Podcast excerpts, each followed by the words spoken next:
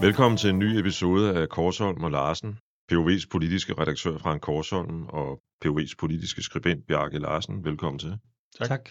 Vi har en god håndfuld punkter på dagsordenen i dag. Stadig stor bededag, stor overraskelse sikkert. Nye borgerlige, jeg fristes til at sige nye og tidligere borgerlige, og en meningsmåling fra Opinion, der kom frem i går. Hvad tænkte I, da I så den meningsmåling? Jeg synes, det var voldsomt, og øh, jeg er altid lidt skeptisk over for meningsmålinger. Men de her udsving var jo meget signifikante. Altså Socialdemokratiets fald fra valgresultat på 27,5 til nu omkring 21. 21,7, ja. Og Venstres ikke mindst, som jo gik tilbage til et historisk lavt niveau. Så det er sådan signifikant, fordi ellers, når man kommenterer på meningsmålinger, hvor partierne bevæger sig 1-2 procent, så, så falder de inden for det, vi kalder usikkerheds, usikkerhedsmarken. Og, øh, og det skal man ikke aldrig gøre noget stort ud af, men det her, det var signifikant, altså det var meget voldsom bevægelse. Men man, man skal også lige have det forbehold, at Voxmeter, som jo laver meningsmålinger hver mandag, der er tilbagegangen til de tre regeringspartier kun på cirka det halve. Men altså, de går tilbage, og det er helt entydigt øh, de tre partier, der går tilbage, og, og det er lige så entydigt, at det er SF, der går frem, og det er Liberale Alliance, ja. der går frem. Ja. Altså for eksempel øh, får øh, Inger Støjbergs Danmarksdemokrater, som jo ellers prøver at slå sig op på som det nye Venstre, eller Venstre 2.0, de, jo, de står jo i stampe i forhold til, til valgresultatet. Ja, og Søren Pape må jo også ligesom se sig selv i spejlet og spørge, om, om, jeg nu, om han nu er god nok, fordi han får jo stort set ingenting ud af det her. Så den vælgerflugt, der er for Venstre, hvor de fra går tilbage fra valgresultatet på 13,3 til og nu 8,8, altså små 5 procent, 4,5 procent. Der er ingenting til de konservative. Det er også bekymrende. Hvis vi tager dem en for en. Socialdemokratiet, som ellers har ligget, måske endda lidt overraskende, nogenlunde på niveau i begyndelsen, styrtbløder jo. Mm, ja, det gør det jo ifølge den her meningsmåling, og, og, og det er jo klart, at hvis der kommer flere meningsmålinger i samme niveau, så skal man begynde at blive betænkelig. Men altså, det første lange stykke tid vil de have is i maven. Jeg tror, det, det vigtigste for dem, det er dels at få den her hurdle overstået med, med, med afskaffelsen af stor bededag så hurtigt ja. som overhovedet muligt.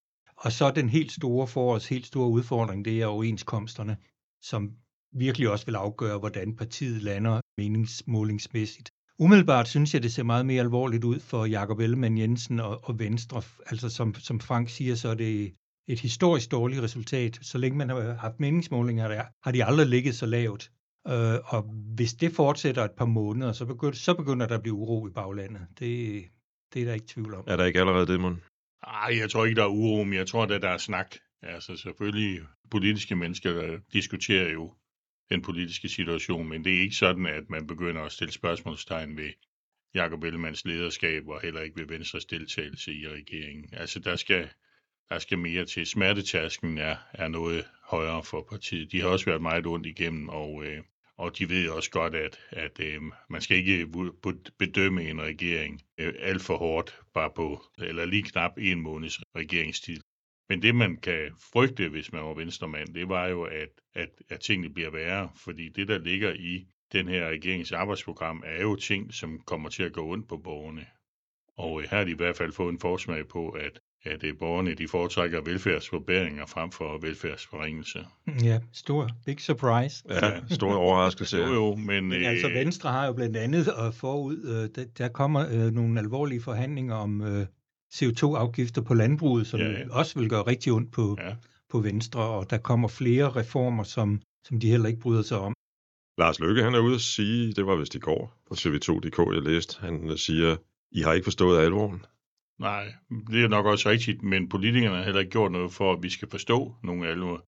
Det man jo taler om, når man laver kriseindgreb, det er, at man for politikerne skaber en brændende platform. Altså borgerne, vælgerne skal forstå, at jorden brænder under os. Vi er nødt til at, at, at springe ud af vinduet for at redde vores liv. Ikke? Og det er der altså ikke skabt her. Der er ikke, der er ikke nogen, der har forstået, at det er altså nødvendigt at afskaffe store bededag, at vi skal arbejde en halv procent mere mod, øh, for til gengæld at være med til at, at gardere os imod Putins aggressioner. Så, så, så, så, så den brændende platform er ikke skabt, og politikerne har ikke gjort deres forarbejde godt nok. Nej, det må man i den grad sige, og det gælder jo også især nok Socialdemokratiet. Altså, at Mette Frederiksen har jo i virkeligheden begyndt sådan et halvt år før valget med lige så langsomt at snakke om krise. Hun holdt en stor konference i, i Fredericia om fremtidens Danmark, hvor hun prøvede at sætte ord på det der sammen med nogle erhvervsledere. Og det var derfor, hun lagde op til en bred regering, fordi hun vidste, at de her reformer kan hun ikke få igennem med øh, SF, og især ikke med, med enhedslisten. Det, det har partiet simpelthen ikke formået at, at få den alvor til at gå op for, for, for den almindelige befolkning, og så slet ikke ved at starte med Stor Bededagsferien og kæde den sammen med forsvaret. Det, giver, det giver ikke mening for, for næsten alle danskere, fordi man vil lige så godt kæde det sammen med en bedre psykiatriplan, eller et ordentligt løft af hospitalerne, eller, eller alt muligt andet. At det kan godt være, at jeg lige så, lige så godt kunne spørge om, hvornår 2 og 2 bliver 5, men når jeg var lige ved at bande her, ikke? hvad er det, der er gået galt? Jamen, det er forberedelsen. Altså, de har ikke skabt det rum, hvor man har overbevist vælgerne om, at det her det er altså nødvendigt. Der er ikke andre metoder til det, end at gøre det her. På en måde kan man sige, at regeringen har været forblændet af, at det skal gå hurtigt. Man er nødt til at lægge de upopulære ting i starten af en regeringsperiode, så glemmer vælgerne det. Men her er det altså bare gået for hurtigt. De kunne godt have ventet et halvt år, hvor man så har brugt det her første halvår af regeringstiden til at skabe den der såkaldte brændende platform, hvor vælgerne var overbevist om, at de må yde et offer, et offer i, i, i det store billede, altså for, for at styrke forsvaret for og, øh, og garderes mod Putins aggressioner. Men øh, det har man altså ikke gjort. Men det er jo også kun en lille del af det. Det er jo også øh, hele galopperende inflation. Det er jo alle økonomer, som nu er de godt nok begyndt at bløde lidt op, men i, i sidste halvdel af 22 snakkede krise, snakkede nu får vi stigende renter, nu får vi stigende arbejdsløshed, faldende vækst. Det er den konstante mangel på personale i det offentlige, som jo også skal finansieres. Det er et kæmpe løft i psykiatrien. Ja. Rigtig mange ting at tage fat på, det er og det er de simpelthen ikke øh, formået at gøre tydeligt. Nej, så har de jo fået sagvidenskaben, eller fagvidenskaben har de jo fået på nakken. Altså det startede med overvismændene, der sagde, at det her det det giver altså ikke noget særligt på arbejdsudbuddet. Så er der Cepos, som jo ellers elsker arbejdsudbud og topskatlettelser og hele den der øh, melodi. De har også gået imod regeringen. Så regeringen har ingen venner. Altså jeg har svært ved at, at se nogen i medielandskabet, som har sagt til øh, rejse op og sagt, det her det er en rigtig god idé. Fagbevægelsen er jo virkelig på barrikaderne, og det kan udløse en stor konflikt, når vi kommer dertil. Så regeringen er virkelig i modvind. Hvis de bare havde nogle venner blandt fagøkonomer, så havde det været lettere for dem, men det har de ikke. Nej. Jeg har set, og jeg er jo godt klar over, at det ikke er noget, der flytter noget nogen steder, men jeg har set en del, der arbejder i, i, i, vores branche, i mediebranchen, som i forvejen har været freelancer måske altid, eller i hvert fald i mange år, sige, ja, vi har sgu altid skulle arbejde store bededag. Slap nu af.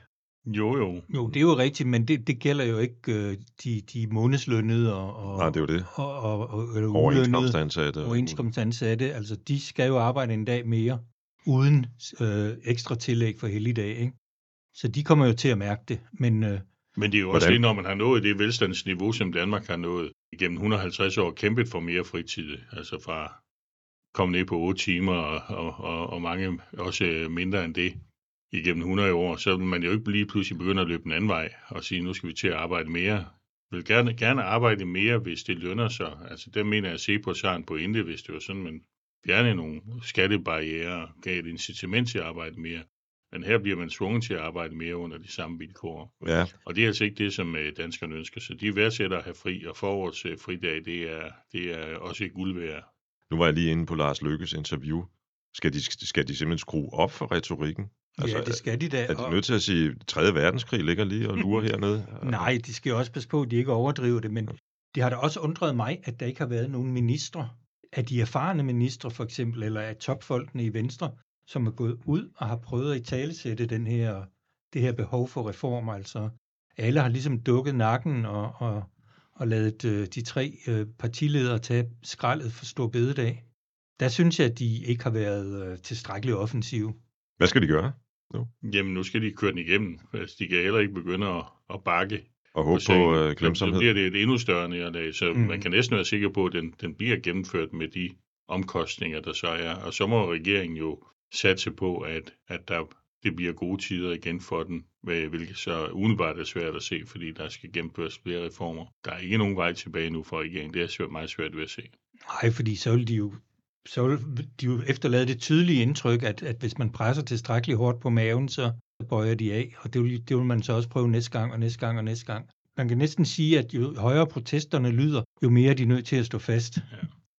Når, når vi snakker om den her grundmentalitet, som mange af os jo har, fordi vi lever i det, øh, i det her berømte og berygtede velfærdssamfund, som, som vi lever i, at man tager et gode fra os, så har regeringen måske også forsømt at tænke på, at der sikkert er rigtig mange, eller det har i hvert fald mit indtryk sådan blandt mennesker, jeg omgås, der er mange, der mener, jamen vi, vi er jo solidariske i forvejen. Vi lever med at skulle skrue ned for varmen, og den oprindelige årsag til det var gassen fra Rusland. Nu er der så fundet andre måder at gøre det på. Ikke?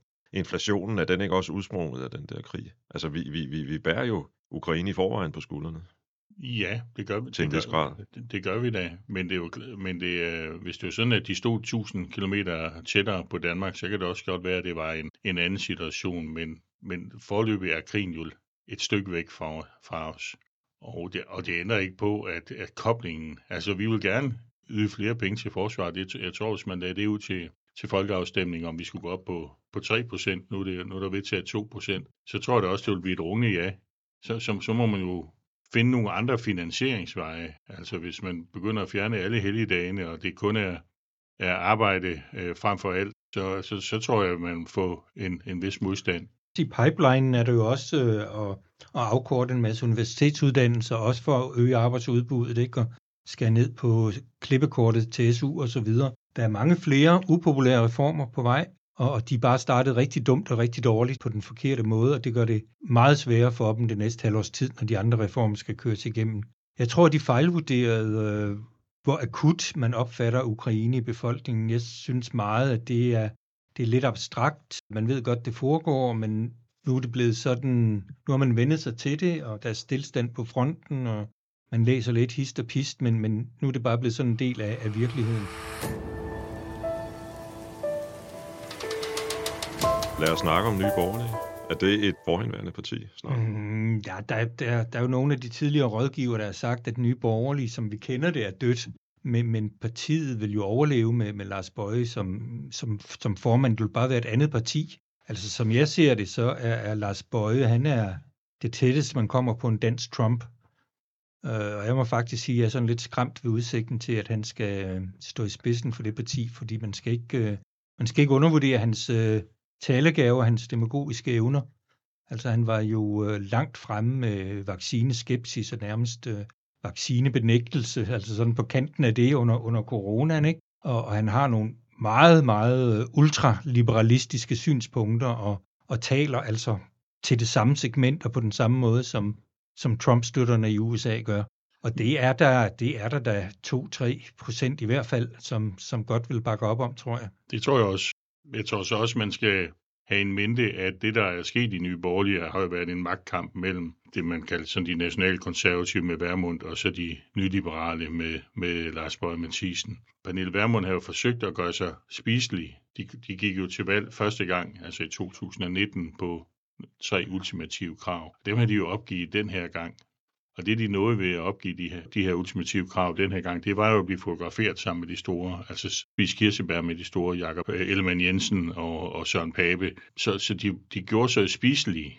Den bevægelse, som de foretog op til valget her i november, den er død nu. Lars Bøje vil placere dem langt, langt mere til højre. Med et nyt fremskridtsparti, som måske godt kan få nogle stemmer, 3% af stemmerne, det kan også være, det er 4 eller 5%, det kan også være, det kun er 2, men som de ikke kan bruge til noget. Altså som de andre ville støde fra sig. Søren Pape vil ikke se til bords med nogen, som, som vil melde Danmark ud af EU, eller som vil melde Danmark ud af konventionerne. Og så, så vi kommer tilbage til de ultimative krav fra øh, Nye Borgerlige, et slags, øh, ja, altså et slags øh, fremskridtsparti i, igen, ikke? Er du enig med, med Bjarke i, i betegnelsen, den danske Trump? Ja, men Trump jo, fik jo indflydelse. Altså, han blev trods alt præsident. Det bliver Lars Bøje. Øh, Mathias bliver aldrig. Og jeg tror, at, at han, de vælger, de stemmer, han får, dem tror jeg bare bliver øh, ja, stemmespild i den forstand, at de kommer aldrig ind til forhandlingsbordene. Nej, ikke for alvor, og, det er rigtigt. Så, så, så hvis det understreger bare, at den blå familie kan ikke samarbejde og bevæge sig øh, i hver sin retning. Men det der, det, der undrer mig lidt i det her, det er, at, at Pernille Vermund ikke har mere... Øh hvad kalder man det, stamina, ikke er mere vedholdende og standhaftig, at hun, sådan som, som jeg læser det, at, at hun ser der udsigt til 3-4 år, hvor, hvor hun ikke får indflydelse, og blå bloks flertal er langt væk. Og så siger hun, om så gider jeg sgu heller ikke længere kaste håndklædet i, i ringen, og jeg vil overhovedet ikke være forbløffet, hvis hun har forladt Folketinget til, til sommerferien.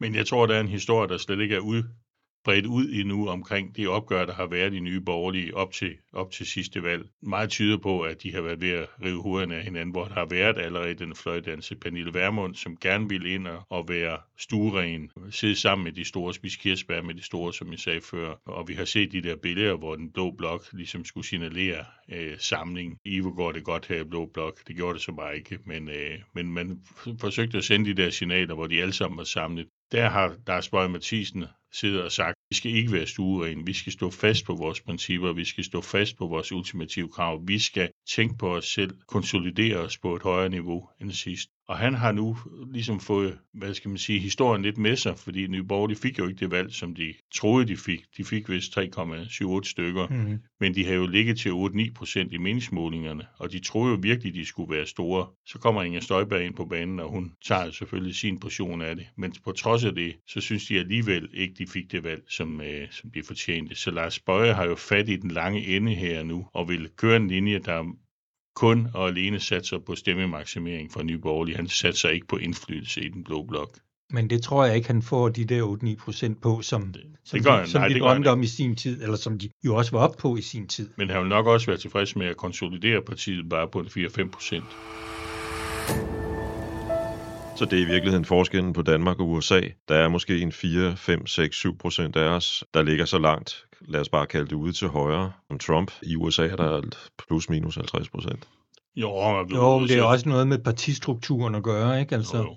Men, men øh, skal jeg ikke lige reducere det til nye borgerlige? Dansk Folkeparti er jo, ja, ja, ja. Er jo, er jo også og på højrefløjen. Og, det dels også Inger Støjberg. Inger Støjberg ja, ja. Men Inger Støjberg har, forsøger trods alt at være et pragmatisk parti. Altså hun har jo sagt, at hun ikke vil være et protestparti. Så, så hun vil ind og mm. gøre sig til ben så. Og altså, øh, der er også så meget gamle minister i hende, er der ikke? Altså, jo, jo. Jo, men hun har også forstået Hun vil ikke bare sidde med armene over kors og så sige, du er ikke. Hun vil, øh, hun vil have indflydelse for, Altså den fejl, som Dansk Folkeparti gik, begik i 2015, hvor de jo blev Danmarks største borgerlige parti med over 21 procent af, af stemmerne og, og større end Venstre, men hvor de så sagde nej til at komme i regering. Det vil hun jo ikke. Hun jo ikke gentage det. Hun vil sige, at vi spiller magtens spil. Hvis chancen byder sig, så er, så er Danmarksdemokraterne også klar til at gå i regering igen. Men man skal jo heller ikke glemme, at hun stod øh, under en demon- coronademonstration og snakkede om at dræne sumpen på Christiansborg. Ikke? Hvis det tjener hendes interesser, så er hun klar til at være lige så populistisk, som det ja, ja. skal være. For at slå en øh, krølle tilbage til begyndelsen, øh, SF og Liberal Alliance, dem der vinder opbakning lige for øjeblikket i meningsmålingerne på regeringens krise. Hvorfor er det lige præcis de to partier, tror jeg? Jamen, hvis jeg skal tage øh, Liberal Alliance, så kan Bjarke tage SF. Altså, i en borgerlig blok er der jo, burde det jo være Søren Pape og de konservative, der samler op, når det er sådan venstre skaller af. Også øh, for svidt også øh, Lars Lykkes moderateren skaller af. Men, øh, men det er han simpelthen ikke i stand til. Altså, det slag, der ramte konservativ under valgkampen med Søren Papes troværdighed, forhold til sin dominikanske mand, de løgne, der, der blev rullet frem, de sidder simpelthen så øh, hårdt på ham, at han ikke kan ryste dem af. Og øh, det må give partiet og partiets hovedbestyrelse en masse grå hår. Altså, hvad skal de nu stille op? Hvor længe skal man give ham til at, at rette sit parti op? De skal ikke, konservativt skal jo ikke ligge på 5%. De skal jo ligge på 10 eller på 12 eller på 15 procent. Hovedbestyrelsen har jo sagt, at man Folketingsgruppen lidt tålmo- øh, viser øh, Folketingsgruppen tålmodighed, og spørgsmålet er kun, hvor, hvor meget tålmodighed. Jamen, du kender jo det parti rigtig godt indenfra, øh, Frank. Hvor langt tror du, den tålmodighed rækker? Jamen, jeg tror, den rækker frem til sommerferien. Det kan også godt være, at man tager sommerferien med, men på et tidspunkt, så øh, trækker man en streg i sanden og siger, nu, nu er det tid til en anden. Altså nu har Søren Pape haft sin chance. Han har bevist, eller han har vist, at øh, han, ikke, han ikke kan løfte partiet mere. Jeg synes jo, at den, der må være lige så skuffet som Søren Pape, det, det er Inger Støjberg. At hun slet ikke, hun ligger fuldstændig, altså hendes parti, Danmarksdemokraterne, ligger fuldstændig på valgresultatet. Selvom... Men spørgsmålet om de ikke har fået det, de skulle, da Venstre taber øh, vælgerne op til valget. Altså, det... Jo, men, men nu hvor det går endnu mere tilbage, så må hun jo have en naturlig drøm om, at hun skulle have nogle af de stemmer. Og de går alle sammen til Liberal Alliance, og, og der kan man jo ligesom slutte sig af, så mange konservative findes det slet ikke i Danmark, da partiet stod stærkest. Kan man jo også spørge, hvor mange med Liberal Alliance synspunkter findes der egentlig? Altså, jeg tror mange af dem, de er, de er i nødhavn, øh, indtil, indtil stormen i Venstre er, er stillet af. Så Jamen, kan de det, finde det, tilbage. Det, det, det tror jeg også, ja. Men, der, men man må så også sige, at Liberal Alliances nye leder, altså nu ved jeg ikke, hvor ny han er mere, men Alex Vanopslag, han har jo også en vis ungdomlig appel, og en, en frisk appel, som er også, man kan savne en gang imellem på Christiansborg. Så øh, altså, det, det, det er svært sådan at sætte fingeren på noget på Liberale Alliance, altså bortset fra, at han havde sådan en huslejesag, som var ret øh, uheldig øh, og under valgkampen, men ellers er det sådan svært at, at sætte en finger på, på noget, som de sådan gør helt forkert. De er jo heller ikke så liberale mere. De, de går jo ikke rundt og siger topskat og... Der er opbrugt jo kvoten under øh, Venstre-regeringen sidst. Så de er jo ved at gøre sig sådan lidt mere salonfærdige. SF, Bjarke? Ja, SF, de, de fortsætter jo på den bølge, de, de har haft også øh, i det sidste års tid, inden valget blev udskrevet, hvor de lige så stille steg, øh, samtidig med, at, at enhedslisten øh, jo også faldt og fik det dårligste valg, fire valg i træk. Ikke? Det er jo et parti, som har vist sig at være hamrende troværdigt og, og øh, en, en øh, god regerings- eller støtteparti under, under S-regeringen. Øh, Pia Olsen Dyr fremstår som et troværdigt og behageligt og alt muligt menneske. En, en politiker, man godt gider drikke en øl med, som ligesom er det der kendetegn for, øh, for, for den folkelige popularitet. Ikke? Øh, de har Jakob Mark, øh, som nu er tilbage, og de har flere andre, som, som gør, har gjort det rigtig godt i lang tid. Så det er helt naturligt, at, at utilfredse S-vælgere går over mm. til dem. Ja, de bliver meget sådan likable. Ja. Altså det, det der skinger venstreorienterede udtryk, man, man havde i gamle dage, det, det, er jo det er fuldstændig lagt væk. Og det er så til gengæld overtaget lidt af, af enhedslisten, kan man sige, som ja, ja. i mine øjne har forsømt at forny sig. Altså det er lidt pladen, der kører i samme rille hele tiden, og, og på et tidspunkt, så bliver man lidt træt af at høre på den. Nu snakker vi, eller Bjarke øh, siger, at øh, det er jo ikke så underligt, at øh, de socialdemokratiske vælgere kigger på SF så i utilfredshed med, med hele den her store bededagssag. Traditionelt ville øh, halvdelen af dem måske være rådet over til de radikale, men det er der jo ikke rigtig noget, der tyder på. Sker. Nej, de ligger jo også og roder på valgresultatet, endda sådan med en lille pil nedad.